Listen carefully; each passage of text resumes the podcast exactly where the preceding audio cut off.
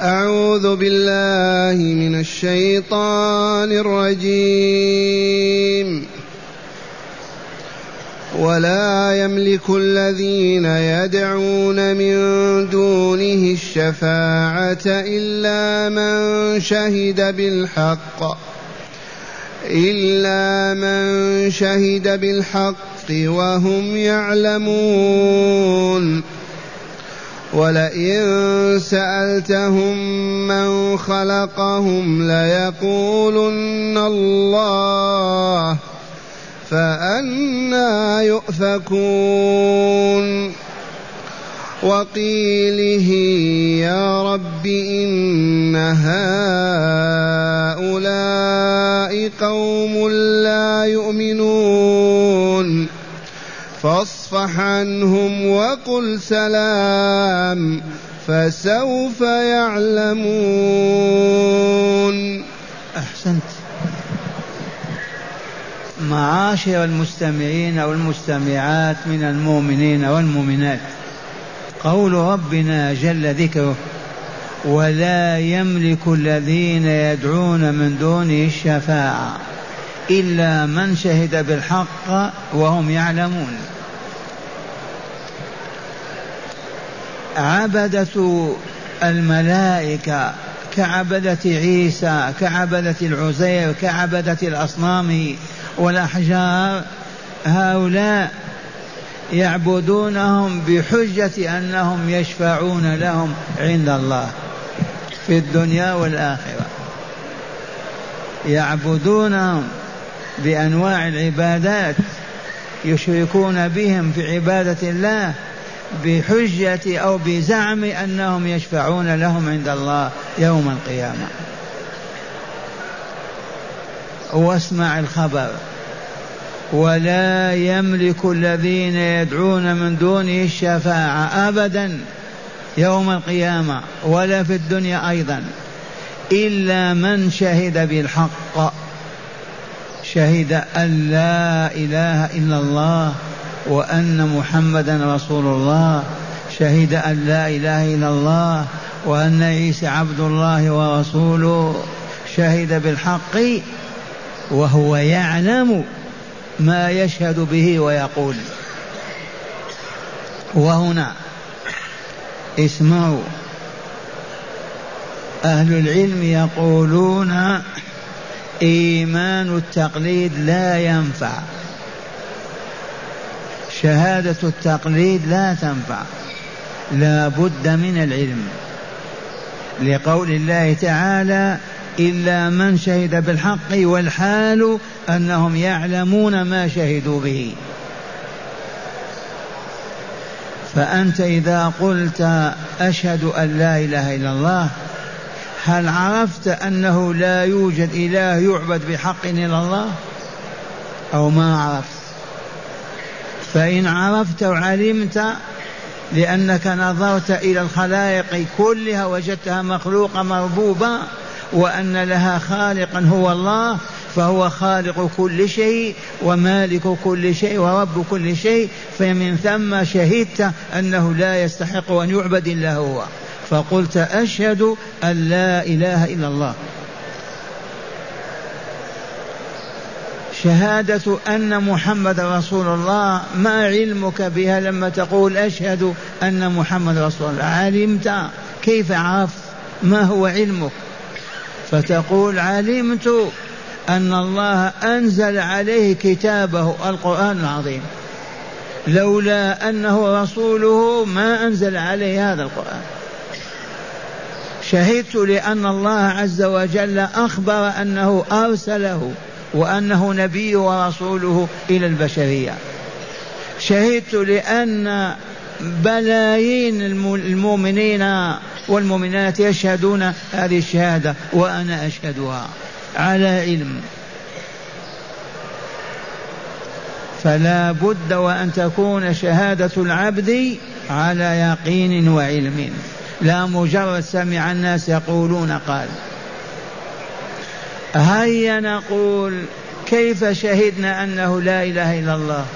ما أدلتنا ما براهيننا ما هي علومنا؟ كيف كيف كيف؟ الجواب نبدأ بأنفسنا. أنا مخلوق من خلقني؟ أمي مخلوقة ومن خلقها؟ أبي مخلوق ومن خلقه. هذه الشمس وهذا القمر مخلوقان من خلقهما. هذه الكائنات حولنا وبين أيدينا ووراءنا وأمامنا هذه الموجودات من أوجدها؟ لا بد من موجد لها. وموجدها يستحيل أن يكون غير قادر على كل شيء. ويستحيل أن يكون غير عليم بكل شيء ويستحيل أن يكون غير حكيم في كل شيء. ومن ثم ليس هناك إلا الله هو الإله الحق هو الذي نشهد له بأنه لا إله إلا هو. فجميع الآلهة بالملايين التي عبدتها الجهال ليست شيئا ابدا ولا تستحق العبادة ولا هي آلهة حق ولكن الإله الحق هو الله خالقنا وخالق كل شيء وربنا ورب كل شيء وهو على كل شيء قدير. شهادة على علم. شهدنا أن محمد رسول الله الملايين من المؤمنين والمؤمنات شهدوا بذلك وأعظم ذلك معجزاته التي بلغت ألف معجزة وزيادة. كل معجزة تدل على أنه رسول الله صلى الله عليه وسلم. وأعظم من ذلك كله القرآن الكريم الذي في صدورنا وبين أيدينا على من نزل. على أم هاني على فاطمة على من؟ قطعا ما نزل إلا على محمد بن عبد الله. اذا فهو والله لرسول الله. كيف يوحي إليه وينزل عليه كتاب ولا يكون رسوله. فنشهد أن لا إله إلا الله وأن محمد رسول الله بعلم. كما قال تعالى إلا من شهد بالحق وهم يعلمون. والحال أنهم يعلمون بشهادتهم التي شهدوها. أما فقط يقول أشهد أن لا إله إلا الله وأن محمد رسول الله. ما يعرف ما ينتفع بهذا لأن الله اشترط العلم وإلا لا. قال والحال أنهم يعلمون. ليس مجرد كلمة لا إله إلا الله. ومن ثم الذي يشهد على علم أنه لا إله إلا الله والله ما يعبد غير الله أبدا. لا بركوع ولا سجود ولا دعاء ولا خوف ولا حب ولا ولا لا يعبد إلا الله الذي شهد أن لا معبود إلا هو. والذي شهد أن محمد رسول الله لا يستطيع أن يعيش إلا على ما كان عليه رسول الله إلا ما بينه رسول الله من العبادات والطاعات والصالحات لعلمه. ولهذا يقول تعالى إنما يخشى الله من عباده من؟ العلماء. الذي ما عرف جلال الله ولا كماله ولا عظمته ولا قدرته كيف أسألكم بالله؟ كيف يخاف الله؟ كيف يحب؟ كيف يطيعه؟ إن لم يكن علم وأيقن أنه رب كل شيء وأنه على كل شيء قدير يحيي ويميت يعطي ويمنع يعز ويذل فمن ذلك يخافه ما يقوى على معصيته أبدا ما يقدر على معصية الله. لا بترك واجب أوجبه الله ولا بفعل محرم حرمه الله. وهذا هو الواقع.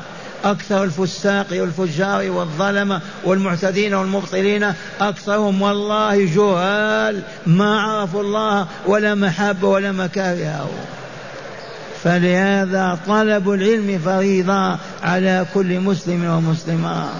بدون العلم بالله ومحابه ومكاره وما عنده لأوليائه وما لديه وما لديه لأعدائه كل هذا إذا لم يعرف العبد ما يستطيع أن يتقي الله. وعندي لطيفة أرجو أن تكون سليمة صحيحة. جاء من سورة آل عمران قول الله تعالى شهد الله أنه لا إله إلا هو والملائكة وأولو العلم. فأي مأمون يقول ما دام الله شهد أن لا إله إلا هو أنا أشهد بشهادة الله. ما دام الملائكة يشهدون أن لا إله إلا الله أنا أشهد بما شهدت به الملائكة وإن لم أعرف. أولو العلم أصحاب العلم الرسل والأنبياء والعلماء كلهم شهدوا أن لا إله إلا الله أنا أشهد أيضا بشهادتهم لا إله إلا الله. ولا نعم التقليد هذا.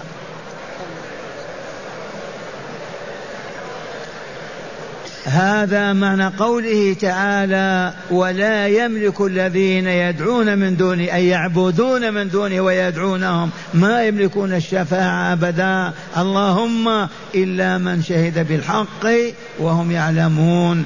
فهذا يملك الشهادة الشفاعة ويشفع ويشفع له. وهنا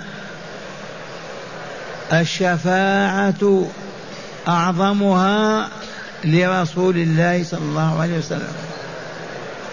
وهي تلك الشفاعة العظمى وهي أن يشفع الرسول للخليقة للبشرية كلها في أن يحكم الله بينهم يوم القيامة. إذ لم يوجد من يقدر على أن يقول يا رب اقض بيننا أو حكم بيننا لننتهي من هذا الوقوف دام خمسين ألف سنة. فيأتون إلى رسول الله صلى الله عليه وسلم فيقول أنا لها أنا لها لأن الله أخبره في القرآن بأنه سيشفع للخليقة للبشرية. فيأتي الرب تبارك وتعالى فيخير ساجدا تحت العرش. ويلهمه الله تعالى أذكارا ومحامد ما كان يعرفها.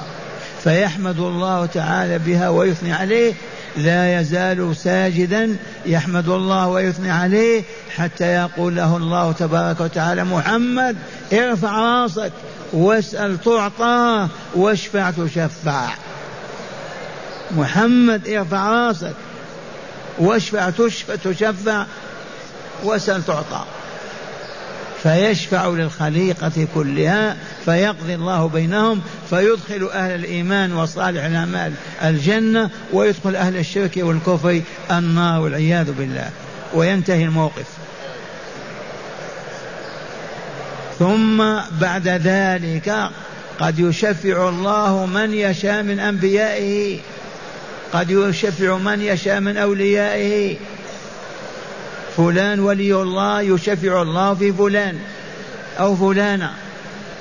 ولكن اسمعوا.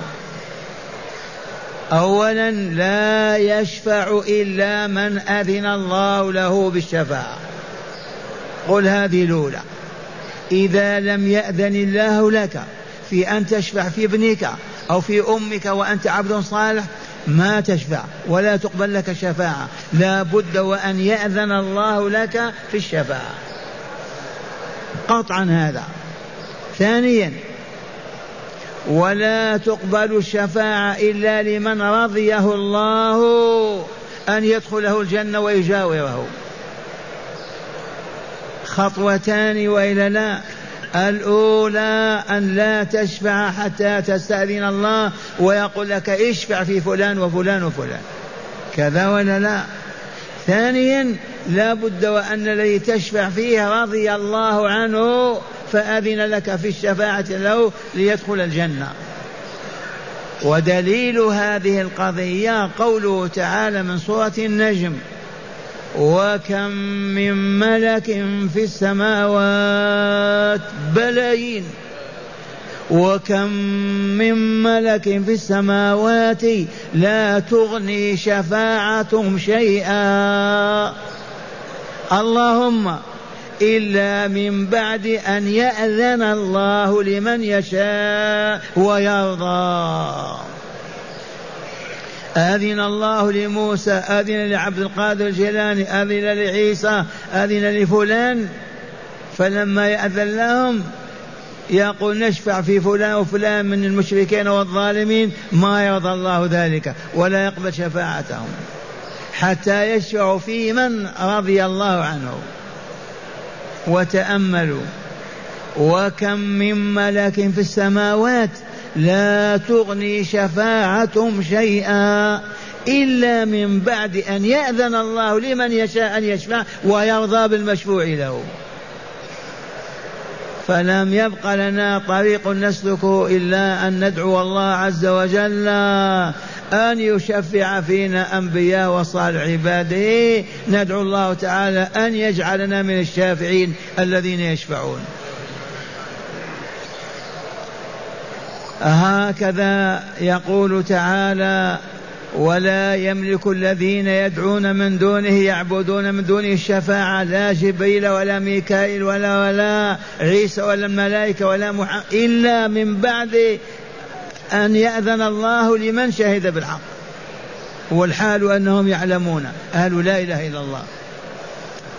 ثم قال تعالى ولئن سألتهم يا رسولنا ولئن سألت مشركي مكة مشركي العرب وأنت رسولهم. ولئن سألت من خلقهم ليقولن الله. ذي لطيفة اعلموها. البلشفة الشيوعية العلمانية حديثة العهد. والله لحديثة العهد. والذي وضعها لإضلال البشرية هم بنو عمنا اليهود. عليهم لعائن الله. مضت آلاف السنين على البشرية. لا يوجد بينهم من ينكر وجود الله. إذ بعقل يقول من خلقني هو الله. ويتوارثون هذا من آدم وأولاده وأحفاده وأحفاده والأنبياء فالبشرية كلها تشهد بوجود الله. لو سألت أي شخص من خلقك يقول الله. لما تمكن اليهود من السيطرة على العالم بالسحر والمال إذا وضعوا هذه القاعدة وهي لا إله لا إله والحياة مادة. لا إله أبدا الحياة مادة فقط. وانتشرت هذه البلشفة الحمراء وابتدأت بالديار الروسية وانتشرت حتى دخلت بلاد العرب والمسلمين. لا إله الحياة مادة. ولما انكسرت الشيوعية وانهزمت منذ أعوام علمتم هذا ولا لا؟ وضعوا خطة جديدة العلمانية. العلم لا تقل لي رسول الله ولا ولا العلم فقط. لا سعادة ولا هنا ولا قوة ولا عزة إلا بالعلم. فجحدوا وجود الله.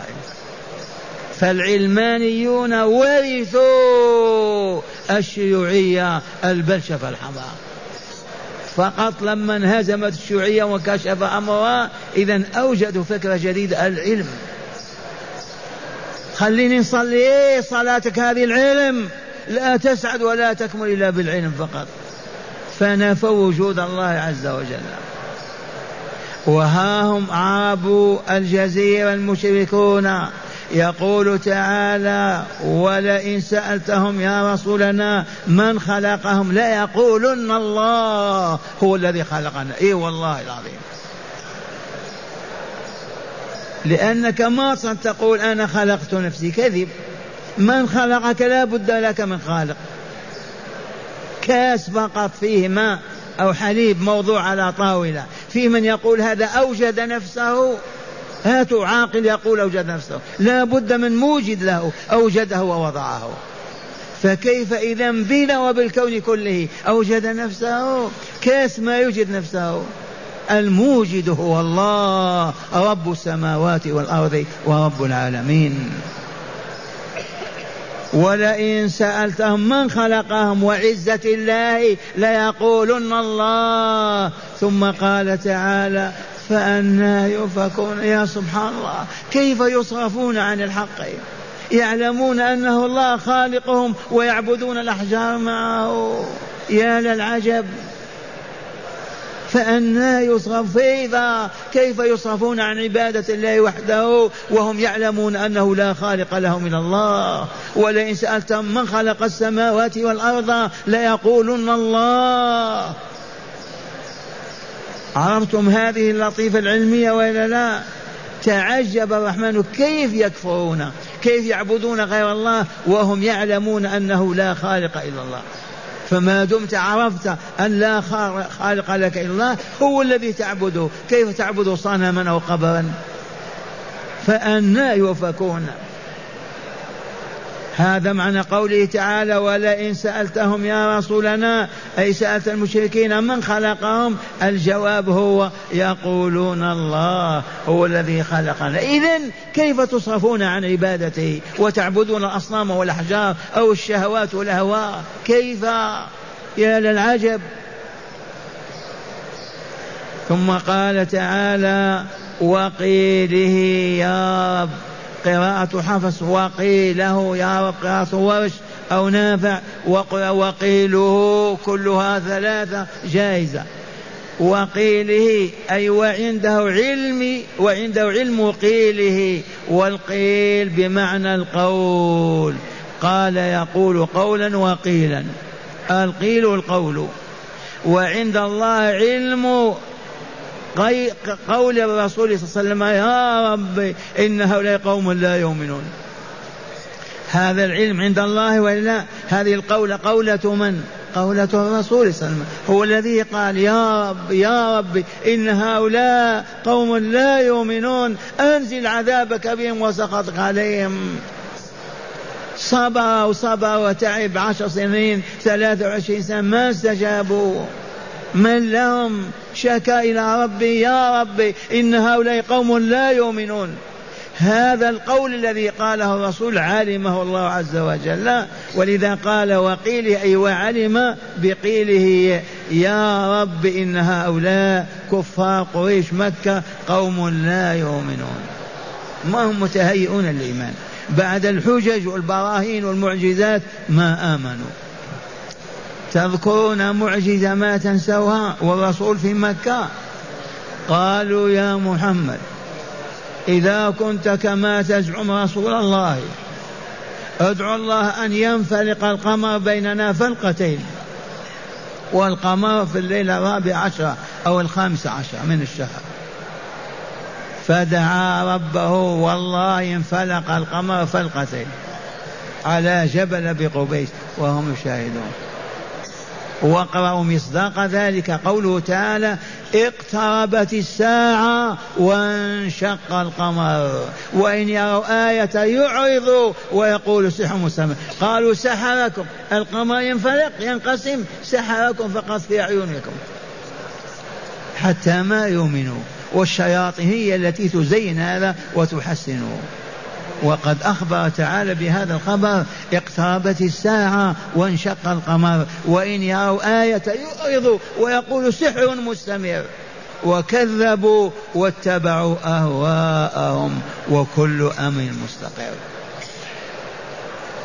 هنا قال وقيله وقيل رسوله يا رب إن هؤلاء قوم لا يؤمنون. قال تعالى له فاصفع عنهم وقل سلام فسوف يعلمون.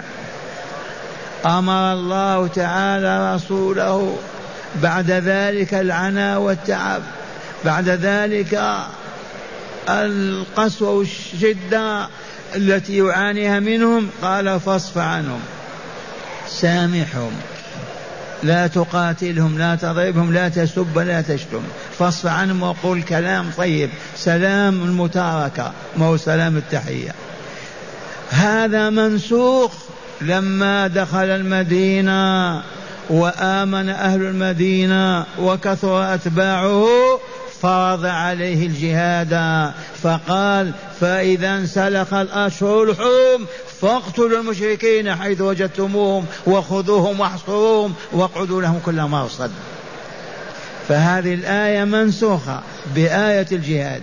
لماذا وهكذا أنت في بلد لا تقام في حدود الله ولا الحاكم يقول ذلك ولا يفعل به أنت تقيم تضرب وتقتل ما يجوز. فاصبح وقل سلام قل الكلمة التي تنجو بها. أو ما فهمتم هذه؟ من يعيش في بلد لا تقام فيه الحدود. لا تقطع يد السارق ولا يرجم زاني ولا يقتل قاتل ولا ولا. في هذه الحال أنت كحال الرسول في مكة. ما عندك إلا أن تقول الكلمة الطيبة وتصفح عمن أذاك وسبك وشتمك. وتقول كلمة طيبة فقط. لماذا ما في حاكم يقيم الحدود؟ كما كان الرسول صلى الله عليه وسلم في مكة ما في دولة تقوم تقيم الحدود وتقتل وتقاتل. ما وجدت. لما جاء المدينة وتقوى شرع الله القتل والجهاد وإقامة الحدود. فقوله تعالى فاصف عنهم ما تواخذهم. لا بالسب ولا الشتم ولا ولا ولا بالضرب. وقل سلام أي سلام مو سلام تحية سلام متاركة والبعد عنه فقط. فسوف يعلمون عاقبة هذا الكفر وهذا الشرك وهذا الحد وقد علموها.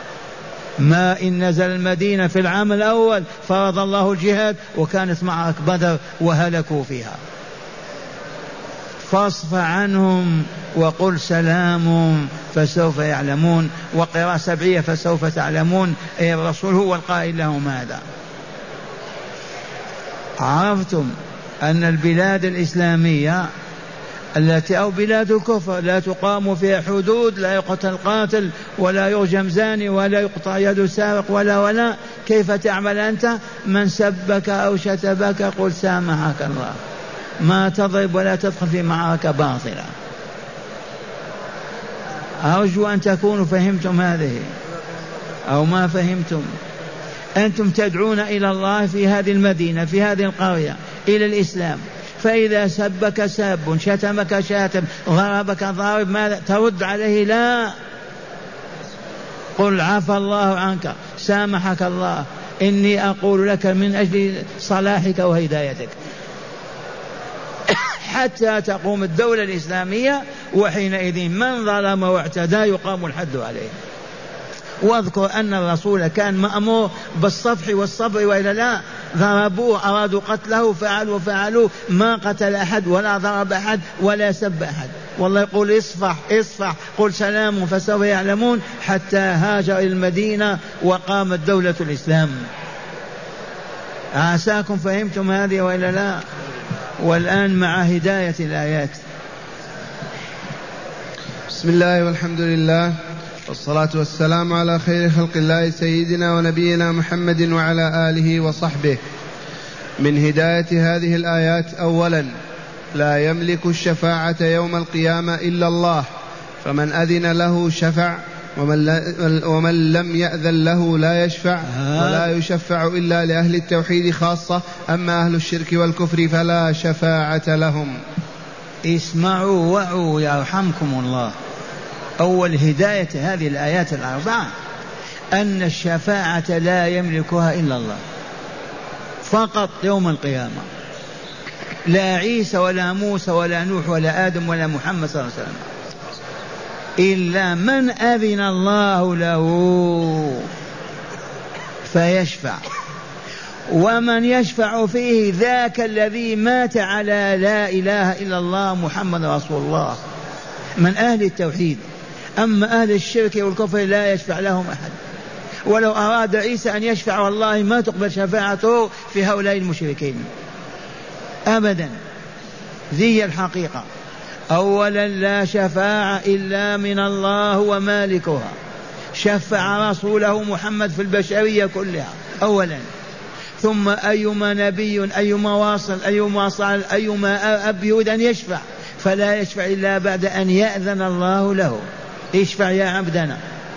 ثم إذا قال أنا أشفع في أبي لهب أو في ابن الفاجع والكافر لا تقبل شفاعته. إلا لمن هو مات على التوحيد. لا إله إلا الله محمد رسول الله. ذي الحقيقة. نعم. ثانيا مشركو العرب على عهد النبوة موحدون في الربوبية مشركون في العبادة. كما علمتم مشركو العرب في الجاهلية في بعثة النبي صلى الله عليه وسلم كانوا موحدون في الربوبية. ولئن سألتم من خلقهم يقولون الله. من خلق السماوات يقولون الله. موحدون ولا لا؟ ما في ثاني مع الله. لا خالق إلا الله. ولكنهم مشركون في العبادة. يعبدون الأصنام لتشفع لهم عند الله يوم القيامة. نعم. وأخيرا مشروعية الصفح والتجاوز عند العجز عن إقامة الحدود وإعلاء كلمة الله تعالى. مشروعية الصفح والحلم والصبر إذا كانت حدود الله لا تقام. ما فيه دولة تقيم حدود الله بيننا فما علينا إلا أن ندعو إلى الله ونصبر ونتحمل. إن سببنا شتمنا ضربنا ما نقول شيء صبرا لله عز وجل وندعو إلى الله كما فعل الرسول في مكة.